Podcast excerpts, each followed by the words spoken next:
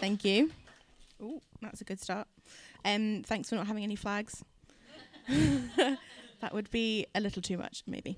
Um, so we are reading the end of Acts chapter two, um, and we're just looking at that kind of mainly in the context of small groups, but um, actually, hopefully, it's applicable to kind of every area of church, every area of just following Jesus. So, uh, Acts 2 42 to 47, it's the very last little paragraph.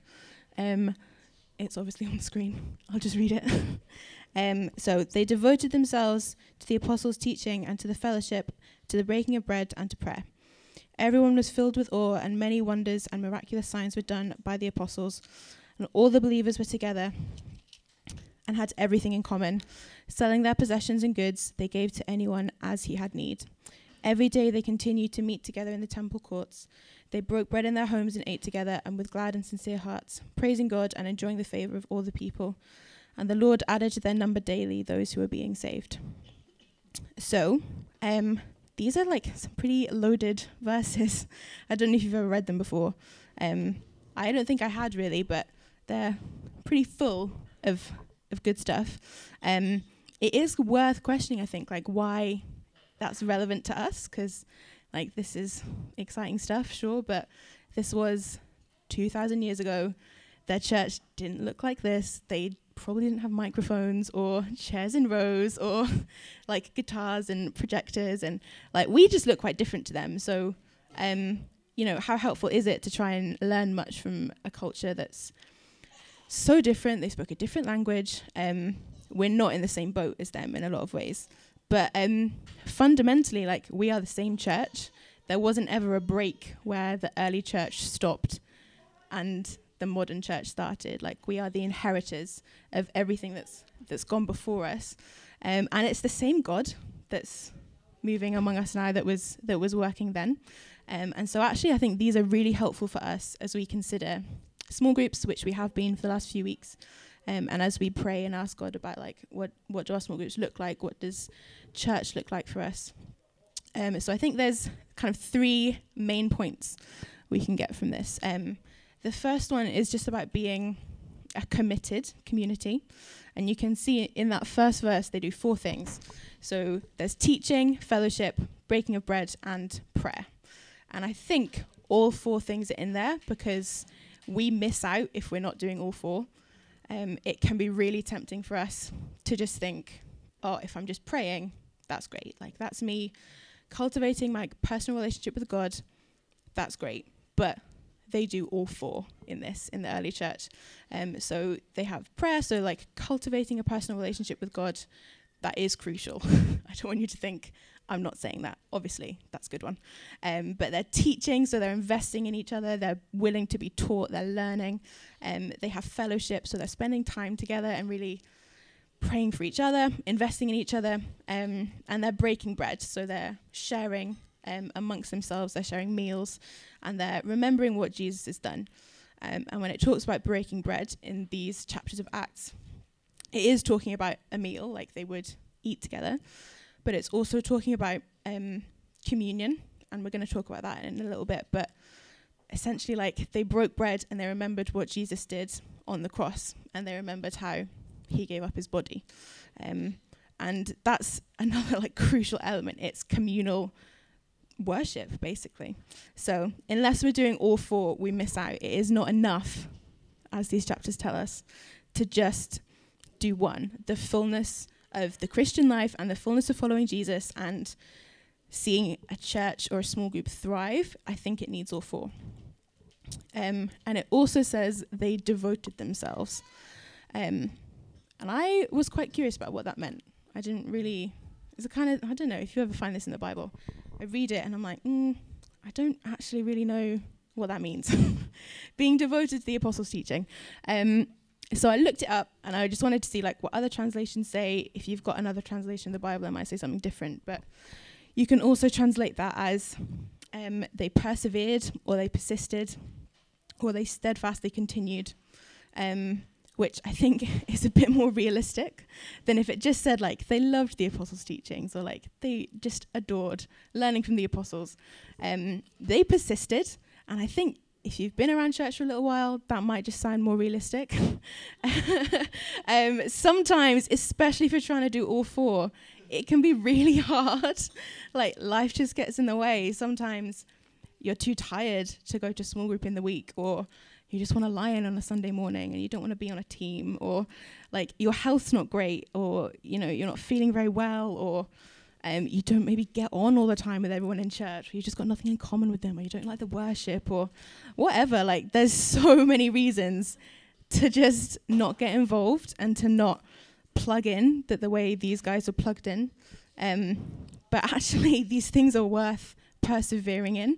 What we see in these chapters is that this is where like God moves when you do all four of these things, when you're serving and you're being served and you're teaching and you're being taught and you're praying, um, the Lord moves and the Lord uses it and it's worth persevering in. So, especially as we think about small groups, I would really encourage you to persevere and persist in those things. Um, it also says they had everything in common, um, which I don't. I like when you first read that. I think in our modern context, we talk about, oh, if you have everything in common, that means you're really similar. And like, you know, if you've got something, you've got a friend and you've got loads in common with them, that means you're kind of the same in a lot of ways. Um, I don't actually think that's what this this means. um, they're kind of talking here about they have everything in common, like everything, all their things are shared amongst them. So they share their resources. And actually, it wasn't the case that they were all similar. And it shouldn't be the case now. I think we have missed something if, as a church, we all look the same. Um, it's really tempting sometimes, but I don't think it's enough to just be a group of people who are really good friends because we all really like each other. um, I do really like you all. we are that as well. Of course we are. And that's, you know, fellowship. Like, hopefully we do really love each other. But um, the church has to be more than just a bunch of friends who look like each other. And I think actually it's from the start, as we see here, it's like the great miracle of the church that we are all a really random bunch of people. and like, church should be people that you would never otherwise meet and people whose paths you would never otherwise cross unless what you had in common was Jesus, and unless Jesus is the everything you have in common, um, again, like you're missing something. It has to be about Him that binds us. And it's, yeah, it's really good for us to be different. That's where we see, hopefully, the growth and discipleship. And that's where we see people coming to know Jesus like these guys did, because they weren't people who, on the surface, had everything in common. And I really learned this lesson when I was um, a few years ago when I was a student in Nottingham. Um, we had student small groups in our church. Um, and essentially, it doesn't matter why, the way it broke down is there was two universities in Nottingham, so the small groups would kind of split per uni, and I ended up in a small group that was the same university as me, the same year as me. Several people also on my course were in my small group. So, and it was great fun. we had a great time, mainly because we were in the pub a lot and we played a lot of games. Um, it was great. um, and we, yeah, we had a lot of fun. And then at some point we realized we're just a group of friends who hang out a lot, which is obviously very good. And that's obviously a great thing to have. But we kind of realized we've kind of stopped being church and we've just started to be people who like each other. Um, and so we had to push ourselves to do stuff like we would go and do soup run. Like this ties in very well with a lot of your notices, by the way, like we planned it. but we would do things like take warm clothes and food and hot drinks out to people who were sleeping rough on the streets, or we would go to like the refugee forum and help people who were moving to Nottingham from other countries, and we would like set up the flats that they were going to move into and that kind of thing, and just serve our city because maybe if you've been around church, you've also learned this. It's not enough to just hang out with a group of people who look like us and who we really like and sometimes talk about Jesus. That's not what church is. That's not what these guys are doing in these passages. Um, and as fun as that is, we also probably won't grow. We won't have people come to know Jesus if that's what we do. So the first thing they do is that they are a committed community in that sense. Um, and secondly, they are an outward looking community. So it says in verse 46 every day they continued to meet together in the temple courts and they broke bread in their homes and ate together. So they are worshipping, they're gathering in public and in private. And that, I think, is very easy to miss in these verses, but is crucial, especially for us as we think, like, oh, what can we learn from these people? So if you know the book of Acts, you know that we're just a few chapters, however long that is, after Jesus dying. Um, so these people have had their friend die and then resurrect and then go to heaven. Um, but then, just in the next chapter, people start plotting against them, the religious authorities start condemning them. And then, just four chapters later, in chapter six, Stephen is stoned as the first martyr. So it's not um, an easy environment to be a Christian in. Um, and at this point, you know, they've had a significant number of people come to know Jesus. I think if this was me, I would just be like, let's just call it. Like, we've got enough people now. Let's maybe move somewhere else or start just meeting like secretly in our houses or just meet privately, like, because it's no great leap to think trouble's coming. This is not going to be easy to meet like this. But they persist or persevere in um, meeting in public and they, they meet in the temple courts where they know they're going to annoy some people by talking about Jesus. Um, isn't that challenging? I find that really hard. That um, essentially they're just not shy about what they believe or what they're doing, um, when it would be very easy to be and just to keep it quiet and just tone it down. Um, and they don't, and they keep on doing it. And essentially, they are making themselves easy to find. They're making themselves easy to join in with. Um, and the same, even when they meet privately, um, they're not meeting in like closed, secret places. The culture that they're in, the hospitality culture, it meant that anyone who showed up at the door was welcome, and you fed them, and you you welcomed them in, and they could just join you. Um, and so even when they meet privately, I suspect they do that just to be a bit more intimate and just to to eat together and to do the things they can't quite do in public, but they're still very much easy to be found and easy to join in with. Um, and I think, like, for us, as we think about small groups, isn't that a challenge to think, like, oh, are we ready every week for someone to turn up at the door who doesn't know Jesus? Like, do we have enough food? Do we have enough space? Uh, can we adapt quickly if someone just rocks up and decides they want to come in? Are we ready as a group to expand and to receive someone like that, or many people like that. Um, yeah, isn't that hard? um, and they still, even though they're in this very hostile environment, um, and they would have had hostile reactions to their public worship, um, they are still praising God with glad and sincere hearts. And I don't think that they, it's, it's kind of the other way around. They've not got glad and sincere hearts because life's really easy, and so they're praising God. They're praising God still, even though it's tricky. And the result of that is they have glad and sincere hearts, and that they meet together and still can find time to have fellowship together and love each other. And then they break bread. Um, they're always ready to talk about Jesus. They're always ready to remember what he's done. He's what it, it always comes back to for these guys, is that um, it's the sacrifice of Jesus. And so this is actually something that they did so much. This is how the early church were identified. and the Roman culture that they was in for the first few centuries of the church, the Romans thought it was really weird and they couldn't figure out what the Christians were doing because they were like, they eat together, but it's also a body and it's also blood. And they talk about, you know, the wine is Jesus' blood and the bread is his body. And but they did it so much that that's how they were recognized. Isn't that like the dream?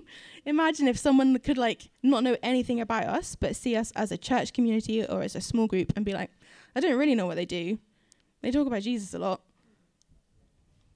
I don't know. Because that is essentially what happened for, for these guys. And for actually like several hundred years, Christians were just the people who had communion. They're the ones who talked about Jesus. Um, yeah, challenging as well. they also, it says, weirdly, um, They have the favor. They enjoy the favor of all the people.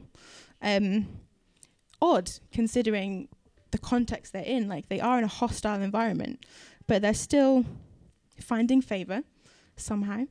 Um, I suspect that's because they're generous and because they still give away to anyone who has need. They give away what they have. They have everything in common.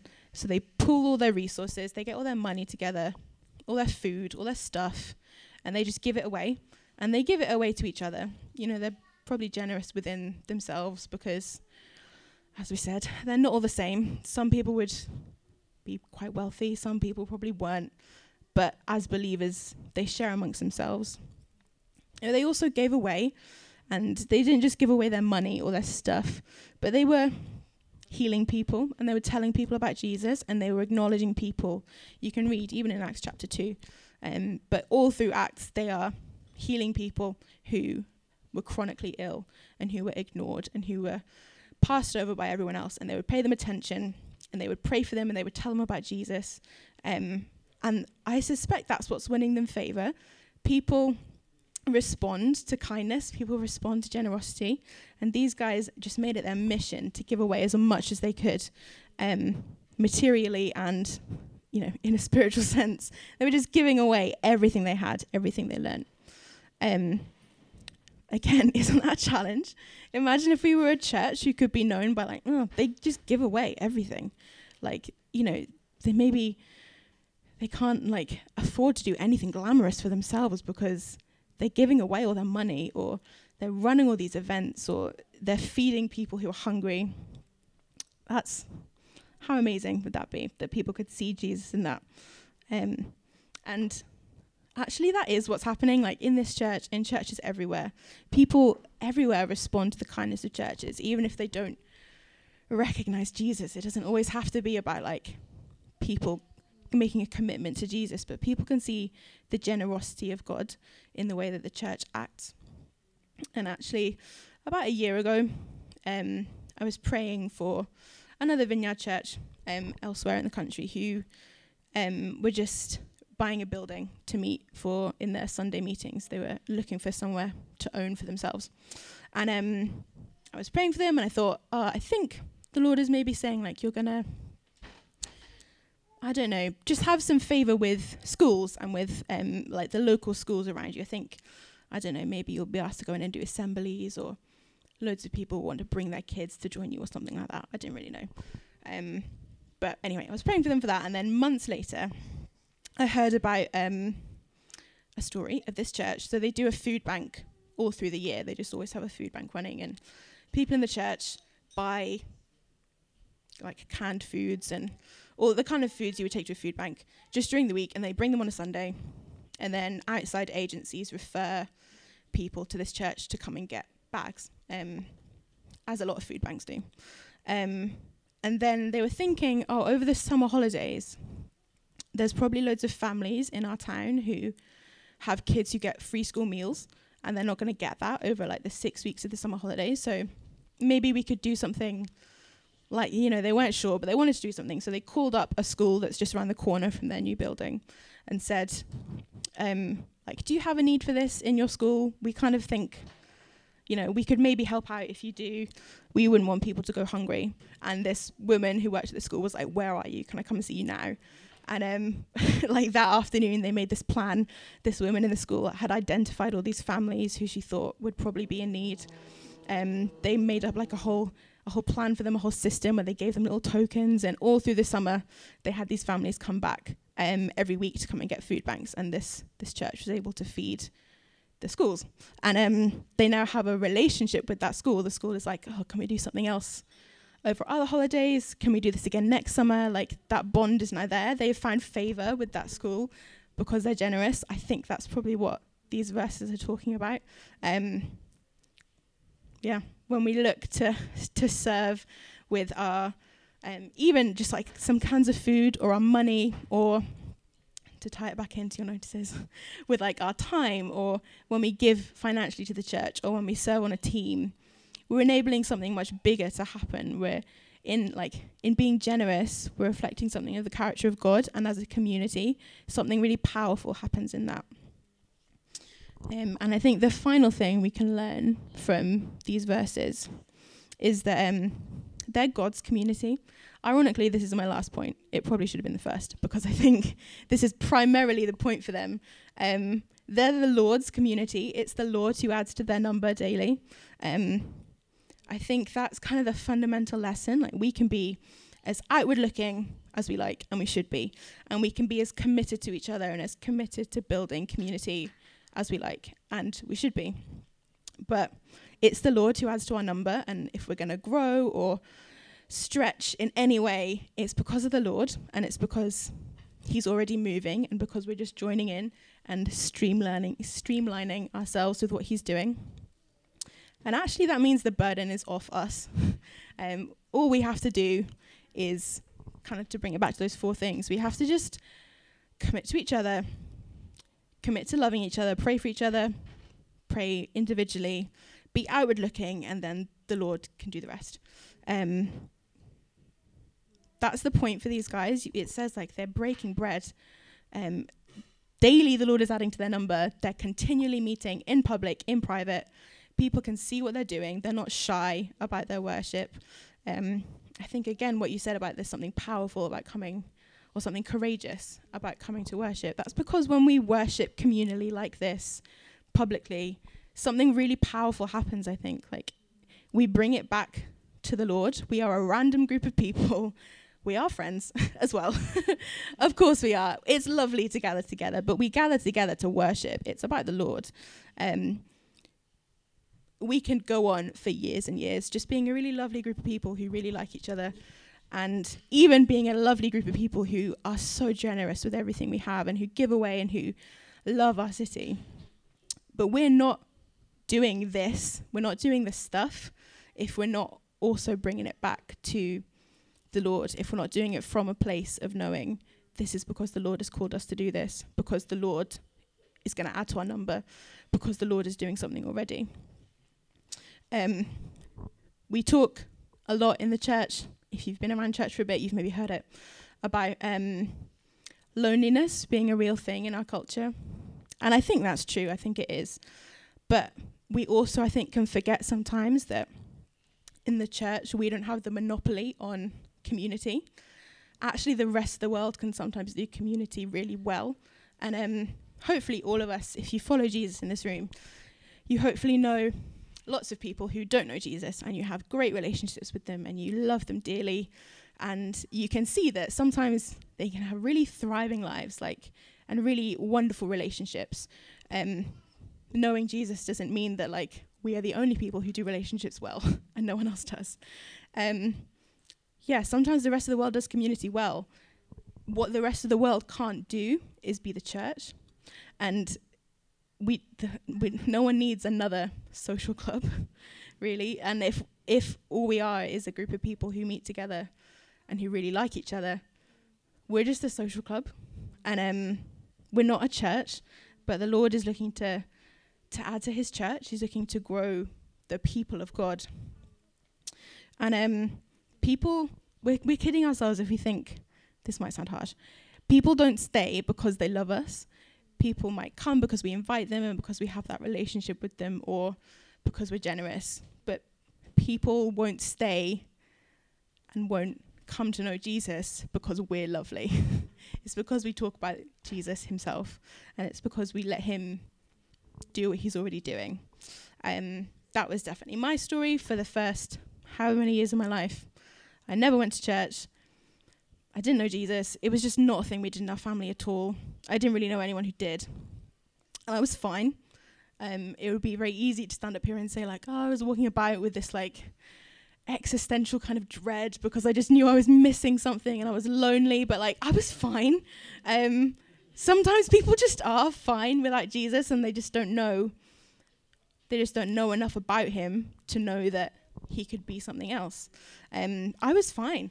And then my friend, I sat next to her in science class, and she invited me to church one day, and I had a sleepover, and I went on Sunday morning. Firstly, they had excellent snacks, um, which was probably played a bigger role than it should have done in why I went back. but also, like, she was my friend, and she loved me really well, and her friends were lovely to me. And, you know, that community got me hooked. But I didn't stay because they were lovely people. I stayed because I met Jesus. And actually, I'm not a part of that church anymore. I've moved away. And so has my friend who first invited me. And those people are very dear friends to me still. But what I'm still doing is following Jesus because very quickly, actually, they gave gave me permission and they gave me space to say like, do you want to join in with our worship? Can we pray for you? What do you think about Jesus? And they didn't just carry on being lovely friends to me. They they let the Lord add me to their number. like they let him do what he was already doing. Um, so that I think is again like as we think about small groups, as we think about who we are as a church, of course we want to have wonderful fellowship with each other, and we of course want to be always welcoming. At some point, we have to acknowledge that we are the Lord's people. We're not just a random group of people who kind of like each other. We're here because the Lord has called us to be. Um, yeah, it's not enough to just kind of be shy, actually. These guys weren't shy about who they thought Jesus was, about what he was doing amongst them. Um, they met very boldly in public and they invited anyone to join them. Um, and so I don't think we can ever forget the point of what we're doing. Um, and I think these verses are a real challenge to that. Um, because ultimately, I think what they say is God is already doing something. God was already doing something among them. And they just were faithful to the call to commit to each other, to commit to serving, to commit to giving away, and then he just did what he did. And he's still doing it. It is the same God, as I said at the beginning. What he did then, he wants to do now. Um, and we can still, the reason we still talk about what happened here is because it worked. The church was built, the Lord continued adding to their number, um, even in the face of all the persecution that came afterwards. Um, they still planted churches, they still grew. Um, we're still doing what they did. Um, and maybe in 2,000 years, someone will talk about like, oh, the Vineyard Church in Edinburgh Vineyard, yeah, they they were really generous and they really loved each other well, and they really loved the Lord. Um, so, on that note.